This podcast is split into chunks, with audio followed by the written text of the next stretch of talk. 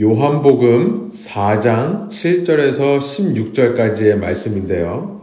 저는 세 번역으로 읽겠습니다. 7절입니다. 한 사마리아 여자가 물을 기르러 나왔다. 예수께서 그 여자에게 마실 물을 좀 달라고 말씀하셨다. 제자들은 먹을 것을 사러 동네에 들어가서 그 자리에 없었다. 사마리아 여자가 예수께 말하였다. 선생님은 유대 사람인데 어떻게 사마리아 여자인 나에게 물을 달라고 하십니까? 유대 사람은 사마리아 사람과 상종하지 않기 때문이다. 예수께서 그 여자에게 대답하셨다. 내가 하나님의 선물을 알고 또 너에게 물을 달라는 사람이 누구인지를 알았더라면 도리어 내가 그에게 청하였을 것이고 그는 너에게 생수를 주었을 것이다. 여자가 말하였다. 선생님, 선생님에게는 두레박도 없고 이 우물은 깊은데 선생님은 어디에서 생수를 구하신다는 말입니까? 선생님이 우리 조상 야곱보다 더 위대하신 분이라는 말입니까? 그는 우리에게 이 우물을 주었고 그와 그 자녀들과 그 가축까지 다 이 우물의 물을 마셨습니다. 예수께서 말씀하셨다. 이 물을 마시는 사람은 다시 목마를 것이다. 그러나 내가 주는 물을 마시는 사람은 영원히 목마르지 아니할 것이다. 내가 주는 물은 그 사람 속에서 영생에 이르게 하는 샘물이 될 것이다. 그 여자가 말하였다. 선생님 그 물을 나에게 주셔서 내가 목마르지도 않고 또 물을 기르러 여기까지 나오지도 않게 해 주십시오. 16절 함께 읽을까요? 예수께서 그 여자에게 말씀하셨다. 가서 내 남편을 불러오너라. 아멘. 예, 오늘 제목은요. 생수로 충만한 삶. 생수로 충만한 삶이라는 제목으로 말씀 나누기 원합니다. 예수님께서는 유대에서 갈릴리로 가시면서 사마리아를 지나가셔야만 했습니다. 저희가 지난 시간에 살펴봤었죠. 예수님은 사마리아에서 한 여인을 만나시기 위함이었다는 것을 살펴봤습니다. 그리고 그 여인을 통해 이제 우리가 4장 35절에서 살펴볼 텐데요. 이 여인을 통해 추수할 때가 되어 희어진 곡식과 같이 그 땅에 주님께로 나오는 사람들을 만나기 위해 사마리아로 가셔야만 했습니다. 이 여인은 정오에 물을 기르러 나오는 여인입니다. 정상적인 삶을 사는 자가 아니었다는 것을 우리가 생각해 볼 수 있는 것이죠. 대개 여인들은 이른 시간에 이 뜨거운 햇빛을 피해 물을 기르러 나오는데요. 그러나 그 모임에 끼지 못하는 여인이었습니다. 아무도 우물가에 없는 시간에 물을 기르러 왔던 여인. 무엇인가 마음에 상당히 눌려 있고 상당히 마음이 꼬여 있는 여인이다라고 우리가 생각해 볼 수 있죠. 그 여인에게 예수님께서 먼저 말을 거시는 것이 7절의 말씀입니다. 먼저 예수님께서 그 여인에게 말을 거신다는 거예요. 8절에 보니까 참 재밌는 표현이 있습니다. 과로를 하고 왜 예수님이 이 여인에게 직접 말을 거셨는지 설명을 합니다. 왜냐하면 제자들이 그 마을에 들어가서 아마 수가성으로 보입니다. 수가성에 들어가서 먹을 것을 사러 갔기 때문에 없기 때문에 예수님이 직접 말씀하셨다는 것을 과로로 집어넣었습니다. 이런 예수님의 행동에 당시 유대인 독자들이요. 두루마리의 기록을 읽는 사람들이 아마 놀랄까봐 이런 부연 설명을 해놓은 것 같습니다. 구절에 보면 사마리아인과 유대인들은 서로 상종하지 않았다는 것을 우리가 보게 됩니다. 당시 이것이 유대인과 사마리아인 가운데 관계였습니다. 서로 말을 주고받지를 않았던 것입니다. 게다가 당시에는 유대인 남자가 여인에게 말 거는 것이 상당히 어색한 일이었습니다. 남자가 있다면 남자에게 말을 걸었던 거죠. 그런데 유대인 남자가 사마리아 여인에게 말을 걸었다라고 하는 것은 더더욱 희한한 일입니다. 게다가 유대인 남자 중에서도 스스로 랍비라 칭함을 받는 사람이 선생이라 칭함을 받는 사람이 사마리아 여인에게 직접 말을 걸었다. 이런 일이 없기 때문에 충격을 받을까봐 부연 설명을 해주고 있는 겁니다. 정 무슨 말을 해야 되면 제자들을 시켜서 말을 해야 하는 시대였기 때문에 그렇죠. 그러지 않으면 이 랍비의 이 스승의 체면이 깎이던 시대입니다. 수치스러운 시대예요. 당시 문화는 shame based culture라고 해서 우리말로 하면은 체면을 차리는 문화죠. 영어로 이 체면, 면이란 말이 얼굴이란 말이잖아요. 몸체자에 얼굴 면자를 쓰는데요. 이 면이라는 것이 영어로도 그대로 씁니다. saving face라는 표현을 써요. saving face. 얼굴을 아껴주는 거. 표면이 깎이고 수치스러운 것만큼 그 사회에서 감당하지 못할 일이 없었습니다. 그런데 당시에 이런 문화적인 금기를 깨고 예수님께서 이 사마리아인에게 먼저 말을 걸어주셨다는 사실, 이것이야말로 예수님이 누구신가를 드러내는 장면이라고 할 수 있겠습니다. Who Jesus is. 문화적으로, 사회적으로 사마리아 여인이 예수님에게 말을 걸 수 없는 상태였다는 것을 거꾸로 생각해 보게 되는 거죠. 3장에 나와 있는 니고데모와 명백한 대조를 이루고 있습니다. 밤에 니고데모는 제발로 예수님을 찾아왔습니다. 당시 사회에서 니고데모는 갑의 위치에 있는 사람이었어요. 그러니까 그가 못 갈 곳이 없고 그가 누군가에게 말을 못 걸 사람이 없던 것입니다. 그런데 그런 사회적 위치를 가지고 있던 니고데모와는 달리 예수님이 우물가에 와서 먼저 기다려주지 않으면 예수님을 찾아올 수 없는 사람. 예수님을 만난다 하더라도 예수님이 먼저 말을 걸어주지 않으면 말을 하지 못할 이 이름 모를 사마리아의 한 여인을 예수님께서 먼저 말을 걸어주셨다는 사실. 여러분, 믿음과 신앙, 구원이라고 하는 것은 결코 우리의 공로로 이루어지는 것이 아닙니다. 우리가 자꾸 이것을 잊는 것이 문제인 것 같아요. 예수님이 나를 향해 먼저 말을 걸어주지 않으셨다면, 다른 말로 예수님이 먼저 말씀으로 나에게 다가오지 않으셨다면, 우리는 결코 예수님을 알 수도 예수님을 만날 수도 없었던 것입니다. 이것을 저번에도 한번 말씀드린 계시의 수동성이라고 합니다. Passivity of Revelation. 계시의 수동성. 하나님이 우리에게 계시해 주시는 것. 그것은 하나님이 자기 스스로를 나는 누구다. reveal. 알려주시지 않으면 우리는 결코 알 수 없다는 것을 전제로 하고 있습니다. 성경이 계시다. 예수님의 말씀이 계시다라고 하는 것은 바로 그런 의미에서 하는 겁니다. 내가 성경을 열어서 내가 하나님의 말씀을 내가 읽는 것으로 오해하면 안 됩니다. 여러분 매일 묵상하실 때 어떤 자세로 하시고 계십니까? 계시의 수동성을 정말 믿는 사람들은요. 늘 성경을 펼 때마다 기도합니다. 주님께서 말씀하시지 않으시면 내가 깨달을 수 없다라는 그런 자세로 말씀 앞에 서는 겁니다.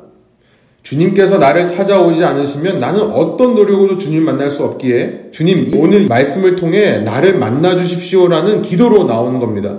우리가 주일날 예배를 준비하면서 왜 기도하면서 나옵니까? 그냥 주일날 요즘은 더 그게 심해지죠. 그냥 우리의 이 삶의 연속 속에서 그냥 잠깐 TV를 켜고 컴퓨터를 켜서 예배를 드리는 그런 상황이기 때문에 요즘은 더 우리가 주의해야 될 필요가 있다 생각이 듭니다만 우리가 우리의 삶의 연속을 잠깐 불연속, 잠깐 단절시키고 따로 떨어져서 예배를 준비해야 되는 이유가 있습니다. 예배로 나아갈 때는 우리의 자세는 주님, 내가 예배를 참석하는 것이 아니라 이 예배의 자리에 먼저 오셔서 나를 기다리고 계신 그 주님을 만날 수 있도록 그 주님이 나를 먼저 기다려주고 있지 않으면 내가 주님에 대한 어떤 얘기를 듣는다 하더라도 들리지가 않습니다. 마음에 와서 마음을 변화시키는 능력으로 작용하지를 않습니다. 제가 원래 이번 여름에 7월 달에 또 캐나다에서 사실 어, 수련회 강사로 요청이 있어가지고 원래 가려고 했다가 팬데믹 때문에 안 갔는데요. 저는 이렇게 가끔 어떤 집회에 초대돼서 강사로 가서 이렇게 말씀을 전할 때 뭘 느끼냐면 아, 이거는 내가 얘기하는 게 아니다라는 걸 참 강하게 느낄 때가 있어요. 이것은 내가 얘기하는 것이 아니라 이 자리에 이미 와 계신 주님께서 이분들을 만나주시는구나라고 하는 강한 확신이 들 때가 있습니다. 제가 그런 느낌을 받을 때 이런 생각을 해요. 아, 이분들이 얼마나 이 집회를 위해 기도했는가, 얼마나 이 집회를 위해 기도를 준비했는가, 그것이 느껴질 때가 있습니다. 동일한 은혜가 사실 우리의 매일의 주일의 예배마다 일어나야 되는 겁니다. 그러려면 우리 각자가 그런 마음가짐으로 주님 앞에 나와야 된다는 거죠. 내가 가서 내가 컴퓨터를 켜고 화면을 보고 주님을 만나는 것이 아니라 주님께서 먼저 오셔서 나를 만나 주시지 않으면 안 된다는 마음으로 그렇게 준비하며 나아가는 그런 자세가 우리에게 필요하다라는 겁니다. 이것이 성령 하나님의 역할이십니다. 지금 우리에게 성부 하나님 계시고 성자 하나님 계시고 그런데 성령 하나님이 왜 필요한가라는 것을 가끔 질문하시는 분들이 있습니다. 성령 하나님의 역할, 너무나 중요한 역할은 뭐냐면 일루미네이션이라고 하는 조명하심의 역할이에요. 그러니까 지금 이게 등이 있어가지고 불빛에 글자가 읽히는 그 원리처럼 아무리 쓰여져 있는 글자라 하더라도 성령께서 조명해 주시지 않으시면 성령께서 빛을 비추어 주셔서 우리 눈에 그 글자가 보이게 하시고 우리의 마음속에 그 글자의 뜻이 깨달아지게 하지 않으시면 우리는 이해할 수 없다는 것이 조명이라고 하는 신앙 고백이에요. 성령의 조명. 조명이 없이는 말씀을 읽어도 우리는 이해하지 못하고 예배에 참석해도 주님을 만나지 못한다라고 하는 것.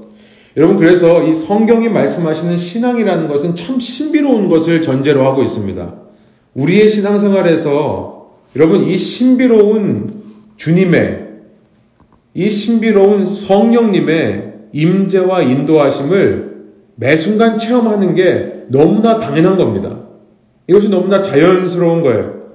저는 이 시대의 기독교를 위협하는 가장 큰 위협 중의 하나는 성령의 사역을 너무나 크게 왜곡하여서 어떤 초자연적인 해프닝으로만 이해하게 하는 것이 이 시대의 가장 큰 위협 중의 하나라고 생각합니다.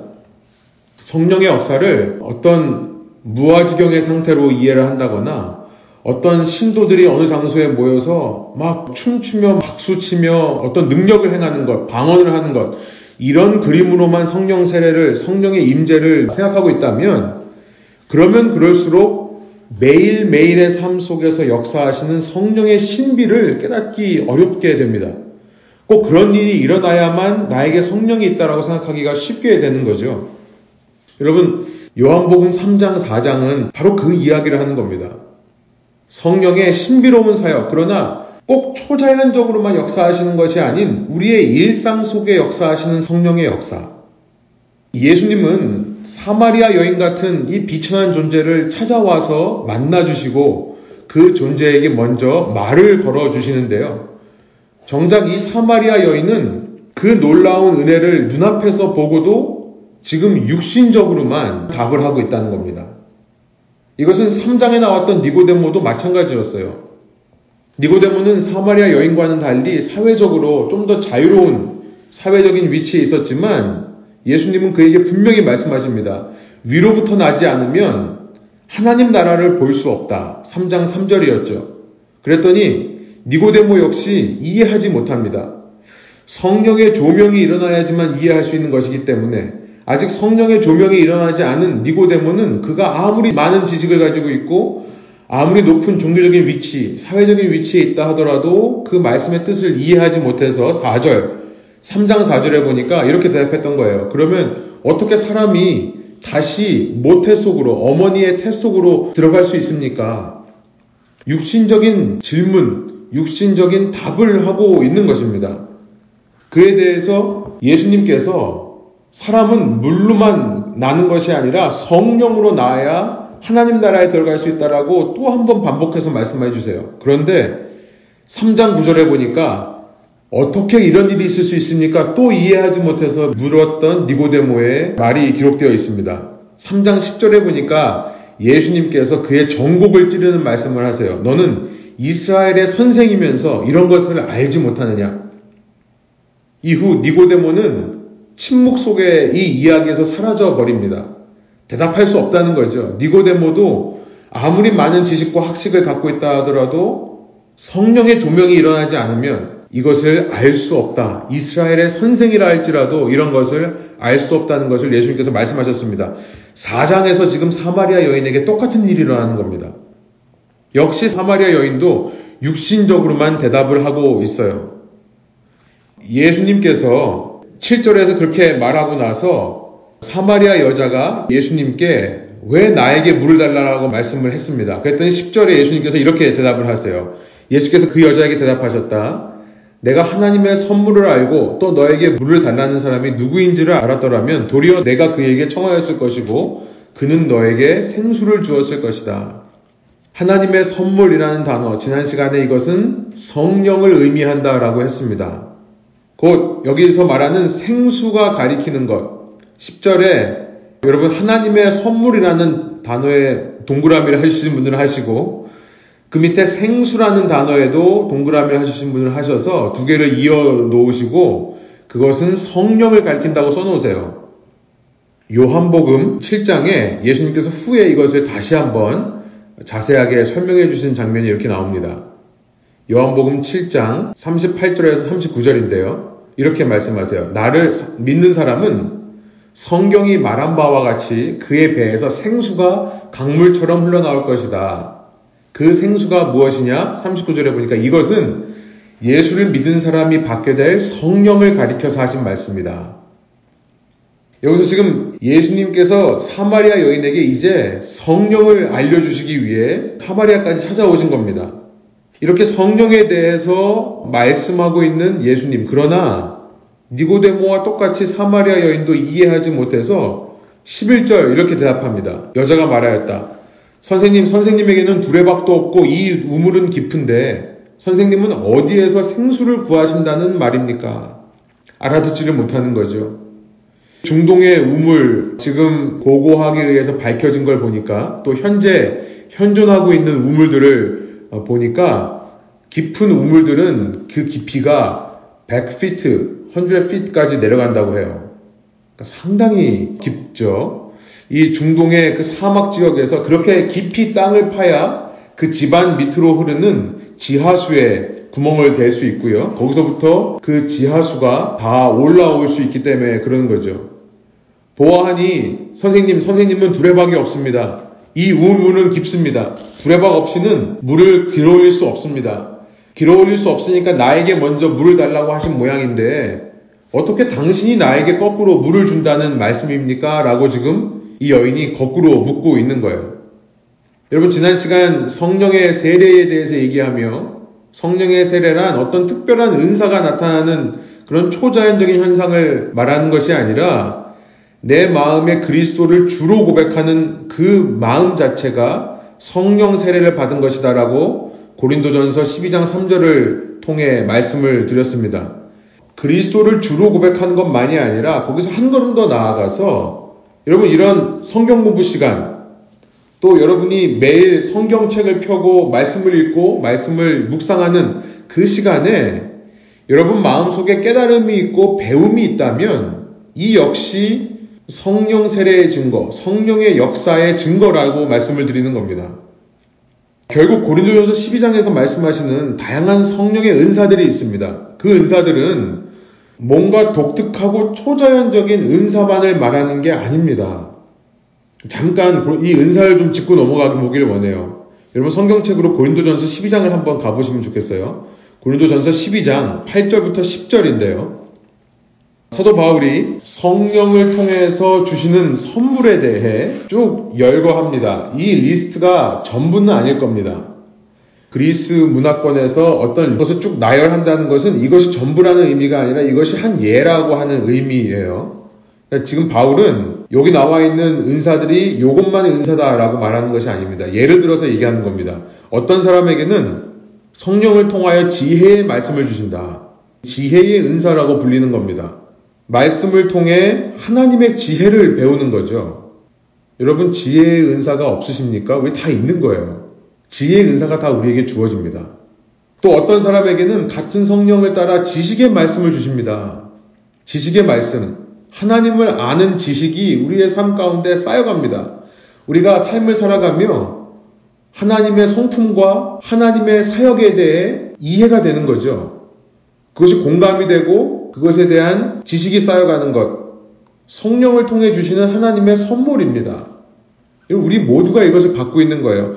구절에 보니까 어떤 사람에게는 같은 성령으로 믿음을 주시고 확실하죠. 우리 가운데 믿음이 없는 사람이 있습니까? 그 믿음이라는 것은 각 사람에게 분량대로 나누어 주시는 하나님의 은사입니다. 선물이에요. 물론 어떤 사람에게는 더 많은 분량을 주실 수 있을 거예요.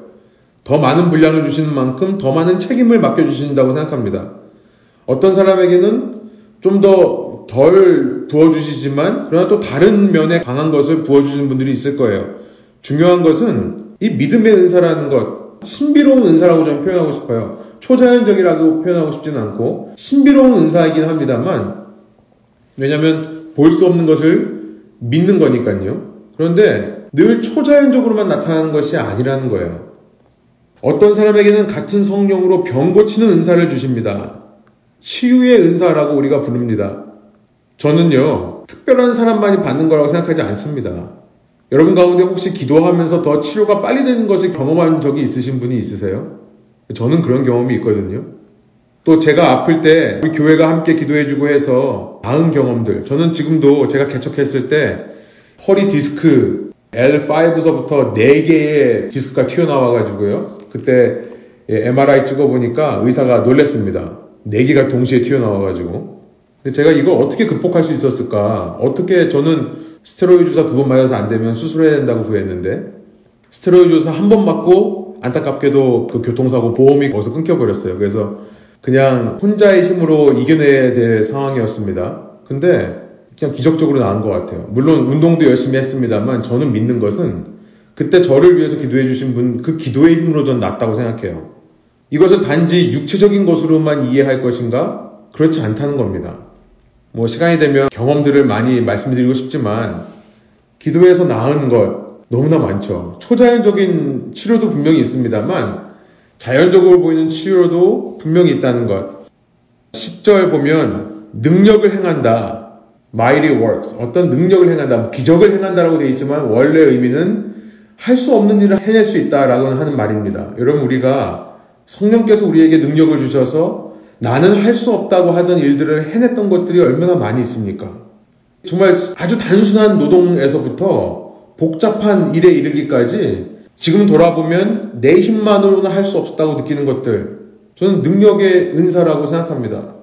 어떤 사람에게는 예언의 은사를 준다. 예언이라고 하는 것은 미래의 일을 말하는 것이 아니라 하나님의 말씀을 맡은 것을 말합니다. 지금은 이제 은퇴하셨습니다만 백준영 기영교회의 이재철 목사님이 아주 명쾌한 정의를 내리시죠. 여기서의 예자는 예언의 예자는 미리 예자가 아니라 맡을 예자다. 뭐 은행에다 예금할 때 그때 예자다라고 말씀하시죠. 하나님의 말씀을 맡아 관리하는 것을 예언의 은사라고 합니다.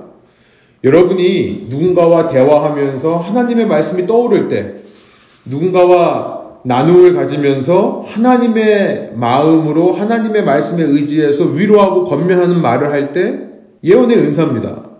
영 분별의 은사를 주신다. 어떤 사람에게는 영을 분별하는 은사, 어떤 말과 어떤 사건을 볼 때 하나님의 마음이 느껴지는 거죠. 또 이것이 하나님께 속한 것이다, 아닌 것이다 분별할 수 있는 능력입니다. 극소수의 크리스천만 가지고 있는 것이 아니죠. 어떤 사람을 보면서 독심술을 갖는 것. 이것이 영분별의 은사가 전혀 아닙니다. 이 사람이 무슨 생각을 하고 있고 지금 어떤 과거를 살았고 이런 걸 맞추는 것이 아니에요. 영분별의 은사는 어떤 것이 하나님께 속한 것인가 아닌가를 분별하는 능력인 겁니다. 어떤 사람에게는 여러 가지 방언을 말하는 은사를 주신다. 물론 독특한 은사이긴 합니다만 여러분 성경에서 방언의 은사를 크게 두 가지로 얘기합니다. 첫 번째는 13장 1절에 가보시면 다음 장 첫 절입니다. 방언은 두 가지예요. 처음은 사람의 방언입니다. 사도행전 2장 2절부터 4절에 보면 처음으로 사도들에게 방언이라는 은사가 나타났을 때 그 은사는 희귀한 랭귀지가 아니라 각 지방의 언어로 말하는 거였습니다. 사람의 말이에요. 그렇죠? 그리고 그것을 사도행전 2장 8절에서 사람들이 컨펌해 줍니다. 어, 이 사람들이 각기 우리의 말로 말하는 이유는 무엇이냐?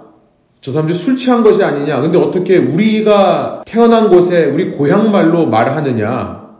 이렇게 이야기를 하는 것이 첫 번째 사람의 방언이었던 거예요. 두 번째 고린도전서 13장 1절에서 말하는 방언은 이렇게 말하죠. 내가 사람의 모든 말과 천사의 말을 할 수 있을지라도 두 번째 방언의 종류는 천사의 말입니다. 근데 고린도전서 14장 2절에 가보면 그 천사의 말에 대해서 이렇게 말합니다. 14장 2절이에요. 방언으로 말하는 사람은 사람에게 말하는 것이 아니라 하나님께 말하는 것입니다. 지금 사도 바울은 그 두 번째 의미의 방언, 천사의 말에 대해서 얘기하는 겁니다. 아무도 그것을 알아듣지 못합니다. 그는 성령으로 비밀을 말하는 것입니다. 이렇게 이야기해요. 그런데 이런 경우에는 반드시 통역을 하기를 사모하라는 말을 덧붙여서 합니다. 고린도전서 14장 14절부터 보면 이렇게 말합니다. 내가 그 방언으로 천사의 말로 기도하면 내 영은 기도하지만 내 마음은 아무런 열매를 얻지 못합니다. 그렇다면 어떻게 해야겠습니까? 나는 영으로 기도하고 또한 깨친 마음으로 기도하겠습니다. 나는 영으로 찬미하고 또 깨친 마음으로도 찬미하겠습니다. 그러니까 천사의 말을 할 때는 중요한 것은 통역을 사모하는 건데 그 통역의 은사란 뭐냐면요. 내가 말하는 것에 대해서 내 마음이 깨우쳐지는 것을 말하는 거예요. 때로 아무런 말을 내뱉지 않고 있어도 내 마음으로 기도하는 것을 말하는 거죠.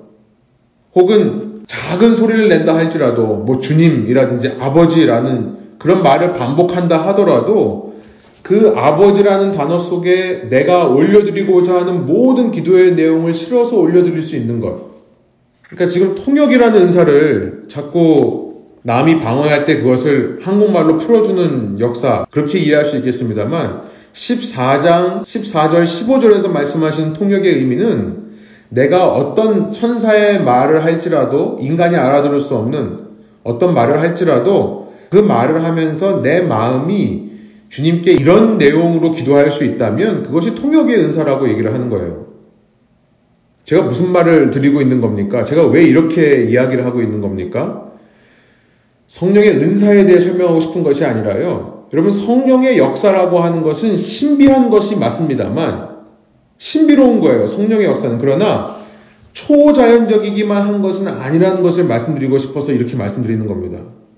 우리 매일의 삶에, 우리 하루하루의 삶에 이 자연 세계에 초자연적으로만 역사하는 것이 아니라 눈에 보이는 이 자연 세계의 삶 속에 성령은 충만히 역사하시고 충만히 작용하실 수 있다는 겁니다. 아니, 한순간도 성령의 능력 없이는 우리는 살아갈 수 없고 성령의 임재 없이는 살아갈 수 없다는 거예요. 믿음 생활이란 바로 그 성령님의 친밀한 임재를 깨닫는 거죠. 종교적인 형식과 종교적인 행위를 잘 지키며 사는 것이 신앙생활이 아니라 날마다 그 신비로운 성령의 역사를 이 자연계의 삶 속에서 충분히 만끽하고 누리며 사는 것이 참 신앙생활이다라는 것을 말씀드리기 위해 이렇게 설명드리는 겁니다. 그래서 우리 모두에게 필요한 자세는요, 성령께서 우리를 인도하실 때 뭔가 초자연적인 것만 기대하지 말고, 우리의 매일의 삶 속에서, 우리의 마음 속에 성령님의 인도하심에 민감하게 반응하려고 하는 노력, 매일의 나의 삶의 자리에 먼저 나에게 찾아오셔서 기다리고 계시는 그 성령의 이끄심을 민감하게 분별할 수 있는 자세를 위해 우리가 노력해야 된다는 것입니다. 나는 가만히 있는데 어느 순간 초자연적으로 이 자연 세계를 뚫고 들어와서 성령의 감동이 있을 때에만 성령 충만해지는 것이 아니라요.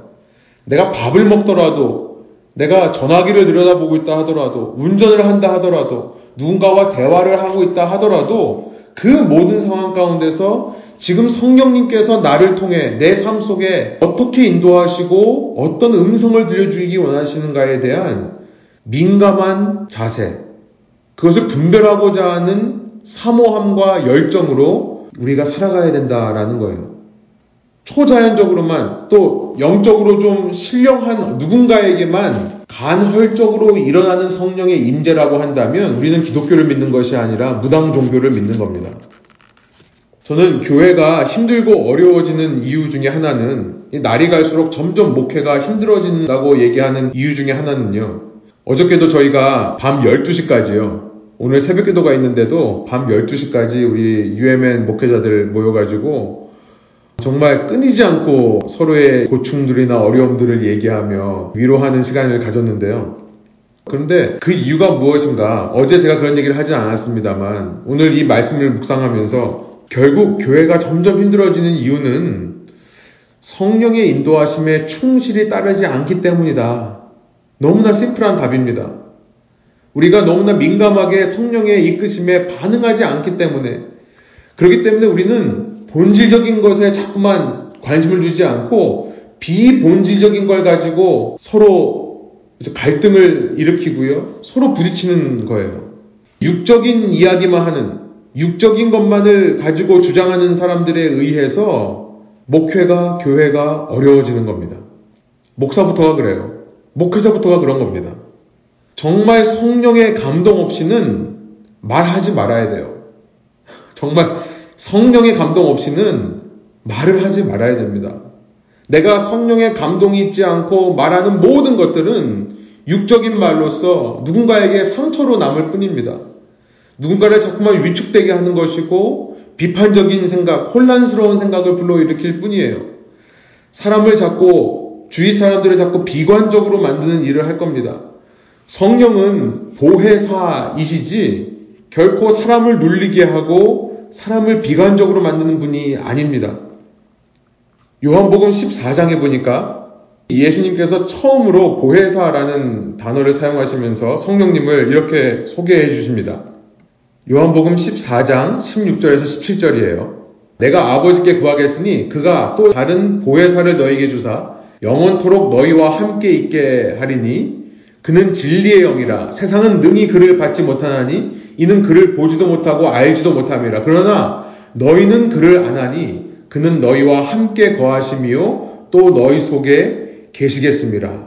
보혜사라고 하는 파라클레이토스 영어로는 쉽게 helper라고 번역하고 있지만 이것은 도움이란 뜻입니다. 중보자란 뜻이에요.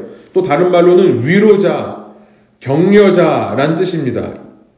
오직 주님으로 알아보는 사람들, 예수님을 알아보는 그렇게 사람이나 혈통이나 육종으로 난 자가 아니라 아버지로부터 난 자, 3장에서 말씀하시는 위로부터 난 자들은 그를 알게 될 것이다 라고 말씀하고 있습니다. 그리고 그의 진리를 따라, 그는 진리의 영이기 때문에요. 그의 진리를 따라 생각하게 됩니다. 이것을 우리가 기도하면서 확신이 될 때, 이 기도를 하면서 주님께서 나와 함께 하심이 믿어지고 그 함께 하심 속에서 진리를 분별하게 될 때, 그때야 우리는 조심스럽게 사랑의 마음을 가지고 말을 할 수 있는 것입니다. 목회자인 저로서 누구보다 먼저 저에게 가르치고 싶은 내용인 것 같습니다. 정말 기도하고 준비하고 정말 이 원고를 준비해 놓고도 읽으면서 또 점검하고 점검하고 정말 끊임없이 수정하는 이유가 바로 그것입니다. 어느 하나라도 이 가운데 주님의 말씀이 아니라 불필요한 저의 생각이 들어가 있으면 빼달라는 마음으로 그렇게 수정을 합니다. 정말 어떨 때는요, 설교문 준비하는 거에 3분의 2가 날아갈 때가 있어요. 바로 전날. 그런데 이런 작업들이 끊임없이 필요하고요. 어느 순간 이런 작업을 하지 않고 쉽게 설교문을 준비할 수 있을 때, 후딱후딱 한 설교를 때울 수 있을 때, 아, 그때가 정말 위험할 때가 아닌가. 그런 틈을 타고 사탄이 역사하는 것이 아닌가. 그런 두렵고 떨림을 생각해 보게 됩니다. 첫 번째 우리가 좀 적용해 보기를 원하는 것은요. 성령의 인도하심이라고 하는 것은 우리의 매일 삶 속에 있는 것이다. 우리는 우리의 삶 속에 매일 찾아오시는 조명해 주시는 그의 음성을 듣기 위해 분별하는 것. 정말 민감하게 분별하는 그 자세를 잃지 말아야 된다는 것을 한번 생각해 볼 수 있습니다. 그런데 어떻게 내 생각이 성령의 생각인지를 분별할 수 있는가? 무엇보다 저는 그 다음 절 12절을 통해서요. 예수 그리스도의 크고 위대하심을 인정하며 말하고 있는가를 통해 분별할 수 있다고 생각합니다. 예수 그리스도의 크고 위대하심을 내가 지금 선포하는 마음으로 이 생각을 하고 있는가? 이걸 통해 이 생각이 성령께서 주신 생각인가 아닌가가 분별이 된다는 겁니다. 12절이에요. 이 여인이 계속해서 설명해 주시는 예수님을 향해 이렇게 얘기합니다. 12절이에요. 선생님이 우리 조상 야곱보다 더 위대하신 분이라는 말입니까? 그는 우리에게 이 우물을 주었고 그와 그 자녀들과 그 가축까지 다 이 우물의 물을 마셨습니다. 지금 10절에서 내가 주는 생수를 너가 거꾸로 구했을 것이다 라고 말하니까 이 여인은 두레박도 없으면서 어떻게 그렇게 하실 수 있습니까? 라고 말하면서 12절에 뭐라고 말합니까? 원어에 가깝게 말하면 영어로 보면 이렇습니다. You are not greater than Jacob, our father. Are you? 이렇게 물어보는 거예요. 그러니까 지금 한국말 번역이 선생님, 우리 조상보다 더 위대하신 분이라는 말입니까? 여기에는 지금 부정 관사 이 not이라는 것이 빠져 있습니다. 영어도 빠져 있습니다. Are you greater than our father Jacob? 이렇게 물어봐요. 근데 원어로 보면 거기에 첫 단어가 may라는 단어가 나오는데요. 이 may라는 단어는 부정하면서 물어보는 겁니다. Are you not? 이렇게 물어보는 거예요. Are you not greater than our father Jacob? Are you? 이렇게 물어보는 거예요. 근데 이 may라는 부정 관사는요, 항상, 항상입니다. 그리스어에서 항상 no라는 대답을 기대한 질문입니다. 내가 노라는 대답을 기대하고 질문할 때 항상 이 may라는 부정관사를 써요. 지금 이 여인이 무슨 말을 하고 있는 겁니까? 당신은 우리 조상 야곱보다 더 위대할 수 없는 존재다라는 것을 기대하며 얘기한다는 겁니다. 아, 이 여인이 지금 이 성령에 대해서 말씀하신 예수님의 말을 왜 이렇게 못 알아듣는가? 그 마음의 중심에는 예수님을 더 크고 위대한 분으로 인정하는 마음이 없다는 것입니다.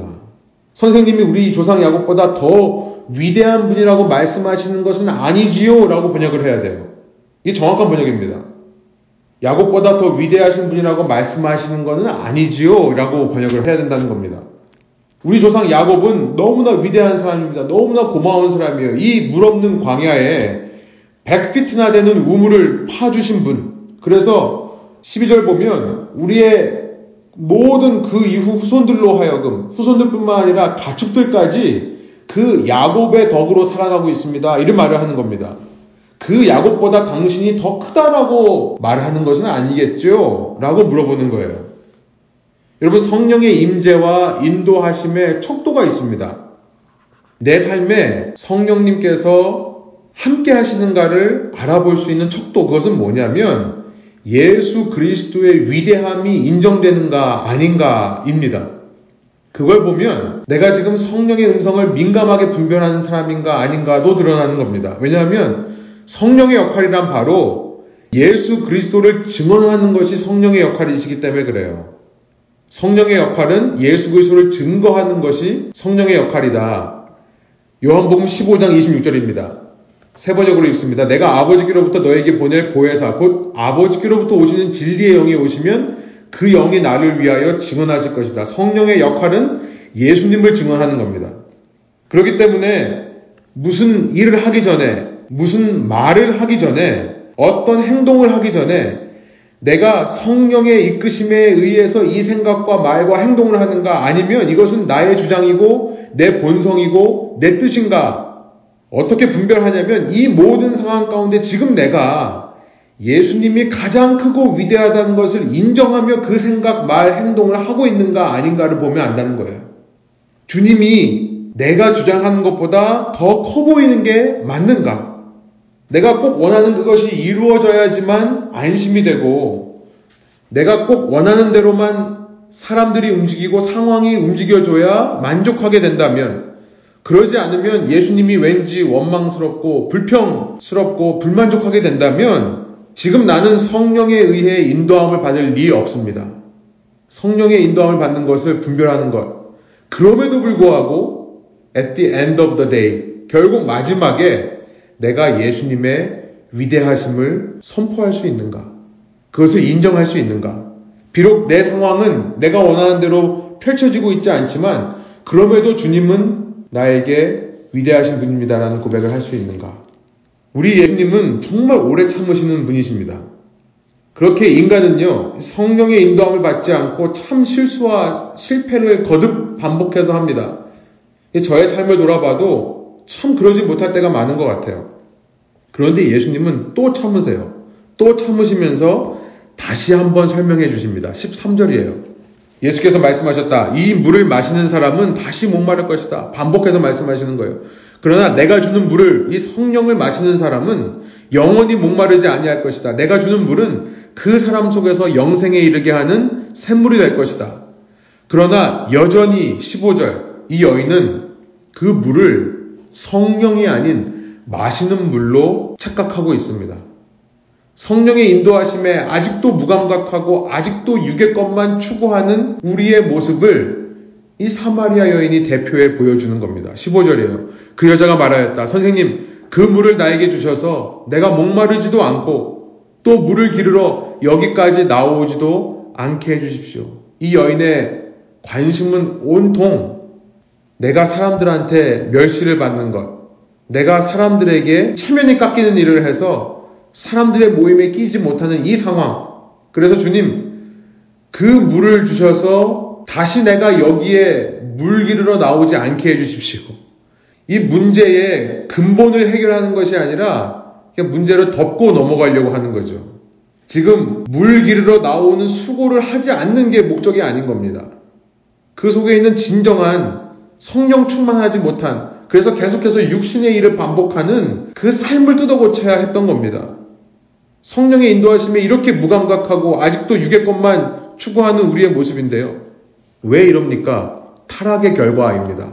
타락의 결과로 그 죄 때문에 내 속에 남아있는 죄성 때문에 우리의 눈과 귀가 어두워지는 거죠. 이사에게 주신 말씀처럼 이 백성이 듣기는 들어도 깨닫지 못하고 보기는 모아도 알지 못한다고 하는 말이 바로 사마리아 여인과 같은 우리를 향해 하시는 말씀입니다. 그래서 예수님은 이제 이 육적인 모습에서 깨어나게 하시기 위해 어쩔 수 없이 우리 내면 깊이에 있는 죄의 문제를 다루십니다. 16절이에요. 예수께서 그 여자에게 말씀하셨다. 가서 내 남편을 불러오너라. 너무나 뚱딴지 같은 앞뒤가 안 맞는 이야기처럼 보이지만 그러나 예수님은 우리 중심에 성령 충만하지 못하게 하는 근본적인 이유를 알고 계시는 겁니다. 니고데모에게도 마찬가지 말씀을 하셨던 거예요. 너는 이스라엘의 선생이면서 이런 것들을 알지 못하느냐라고 하는 예수님의 그 3장 10절의 질문은 니고데모가 가지고 있던 가장 큰 죄를 짚는 질문이셨습니다. 니고데모의 가장 큰 죄는 영적인 교만입니다. 종교인들이 가지고 있는 죄죠. 특별히 금욕주의적인 삶을 사는 종교인일수록 영적으로 교만해지기가 쉽습니다. 나는 이렇게 내 육체를 쳐서 복종시키는데 너는 왜 하지 않느냐라는 자세로 살아가기가 쉬운 거죠. 사마리아 여인은 정반대 극단에 있는 사람입니다. 이 사람은 스스로 교만하지는 않은 사람이에요. 그 자체가 낮은 위치에 있기 때문에 그렇습니다. 그러나 그에게는 쾌락적 삶의 문제가 있었습니다. 바로 이 여인이 음란한 여인이었다는 것을 우리는 이제 다음 시간을 통해 알게 될 것입니다. 그 문제를 다루시는 거예요. 여러분, 여기에 성령에 민감한 성령을 분별할 수 있는 두 번째 키가 있습니다. 그것은 회개라는 거죠. 회개 없이는 결국 성령 충만하지 못합니다. 회개하는 마음 없이는 내 삶에 임하시는 성령의 음성을 듣고 분별하기 어렵습니다. 그것이 영적인 원리입니다. 사도행전 2장에 보니까 베드로가 이런 설교를 합니다. 예수님을 십자가에 못 박혀 죽이게 한 그렇게 십자가에 못 박으라 했던 회중들이 흩어졌다가 6월절에 돌아가신 예수님 이제 오순절이 되어 50일째가 되어서 다시 예루살렘에 모여듭니다. 그들에게 베드로가 힘있게 설교를 합니다. 너희가 십자가에 못 박은 이 예수를 하나님이 주와 그리스도로 삼으셨니라 라고 선포를 해요. 그랬더니 37절 저희가 이 말을 듣고 마음에 찔려 베드로와 다른 사도들에게 물어 가로되 형제들아 우리가 어찌할꼬 하거늘 성령을 선물로 받는 비결을 말씀하시죠. 너희가 회개하여 각각 예수 그리스도의 이름으로 세례를 받고 죄 사함을 얻으라. 그리하면 성령을 선물로 받으리니 이 약속은 너희와 너희 자녀와 모든 먼데 사람 곧 우리 이방인들을 말하는 겁니다. 모든 하나님이 부르신 자들에게 하신 것이다. 오늘 우리도 성령 충만하기 원한다면 답은 한 가지입니다. 회개하여 죄사함을 받아야 됩니다. 내 속에 있는 이 죄성을 인정하고 고백하고 주님 앞에서 폭로하는 작업이 필요하다는 겁니다. 요한복음 16장에 보니까 이 보혜사에 대해서 14장, 15장, 16장 연거퍼서 세 번 말씀하시면서 보혜사에 대해 이렇게 말씀하십니다. 그러나 내가 너에게 진실을 말하는데 내가 떠나가는 것이 너에게 유익하다. 내가 떠나가지 않으면 보혜사가 너에게 오시지 않을 것이다. 그러나 내가 가면 보혜사를 너에게 보내주겠다라고 말씀하시면서 그가 오시면 죄와 의와 심판에 대하여 세상의 잘못을 깨우치실 것이다. 성령의 또 다른 이름은 회개케 하는 영이신 겁니다. 성령 충만의 증거, 성령 충만의 테스트, 그 리트머스 시험지와 같은 것은 뭐냐면 남의 속에 있는 죄가 아니라 내 속에 있는 죄에 대해 깨우치게 하는 것이라는 거죠. 내 주장을 하다가도 내 주장을 해서 내가 원하는 길로 가다가도 성령 충만한 사람의 특징은 무엇입니까? 자기 속에 있는 죄성을 깨닫고 돌이킨다는 겁니다. 성령에 대해 많은 오해가 있습니다. 그런데 많은 경우 성령은 내가 좋아하는 것과 반대인 경우가 참 많아요.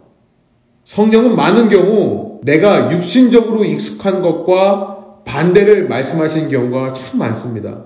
그거 내려놔라. 그거 포기해라. 이런 음성이 참 많이 들리는 것 같습니다. 정리해 볼게요. 성령 세례와 성령의 임재, 이것은 신비로운 것이 맞습니다만 초자연적인 것만은 아니라는 것을 다시 한번 말씀드리고 싶습니다. 물론 초자연적인 경우도 있습니다. 그러나 모든 경우 그런 것이 아닙니다. 더 많은 경우 우리의 일상생활에서 성령은 경험하고 체험하게 되는 것입니다. 이것이 기독교 신앙의 놀라운 능력이에요. 저는 기독교 신앙만의 놀라운 능력이라고 말씀드리고 싶습니다. 종교는요, 양쪽 극단으로 치우칩니다. 한쪽 극단에서는 우리의 일상생활에서 하나님의 뜻을 전혀 알 수 없다는 얘기를 합니다. 그렇죠? 그래서 마지막 날 그 신 앞에 갈 때 그때서야 알 수 있게 된다. 라는 식으로 사람들을 두려움에 사로잡히게 합니다. 끝까지 내가 맞게 살고 있는지 틀리게 살고 있는지 이 판단할 기회를 안 주는 거예요. 이슬람 얘기를 하는 겁니다. 그러니 그 두려움 속에 사로잡혀 끝까지 죽는 날까지 종교 생활에 묶여 살 수밖에 없는 것이 이슬람교입니다. 반대 극단에서는 만물 속에 하나님이 깃들어져 있다라고 얘기를 합니다. 심지어 내 속에도 신이 있기 때문에 한없이 높아지는 것을 얘기합니다. 그 신과 하나가 될 수 있다라고 얘기하는 거예요. 힌두교 얘기하는 겁니다. 그런데 기독교 신앙은 이 두 가지 극단을 얘기하는 것이 아닙니다. 우리의 일상생활에서 날마다 그 놀라운 권능자를 만나고 체험할 수 있다. 초월하시는 하나님이시지만 그 초월자가 내주하신다. 이 역설의 하나님을 믿는 것이 기독신앙이라는 겁니다. 여러분, 날마다 여러분 삶에 먼저 여러분을 와서 기다리고 계시고 여러분을 찾고 계시는 그 성령의 인도하심과 이끄심을 민감하게 분별하고 민감하게 반응하는 저와 여러분 되기를 소원합니다. 그러기 위해 첫 번째, 여러분 예수님을 어떤 경우에도 위대한 분으로 인정하시기를 소원합니다. 사람의 말보다요, 이 상황보다요, 이 세상 무엇보다 주님은 높으시다는 고백을 하기를 원합니다. 그리고 두 번째로는 회개하고 돌이킴을 통해 날마다 자아가 부정되는 거죠. 그러나 이 모든 경배의 행위와 자기 부인의 행위를 통해 놀랍게도 우리는 점점 가라앉는 것이 아니라요.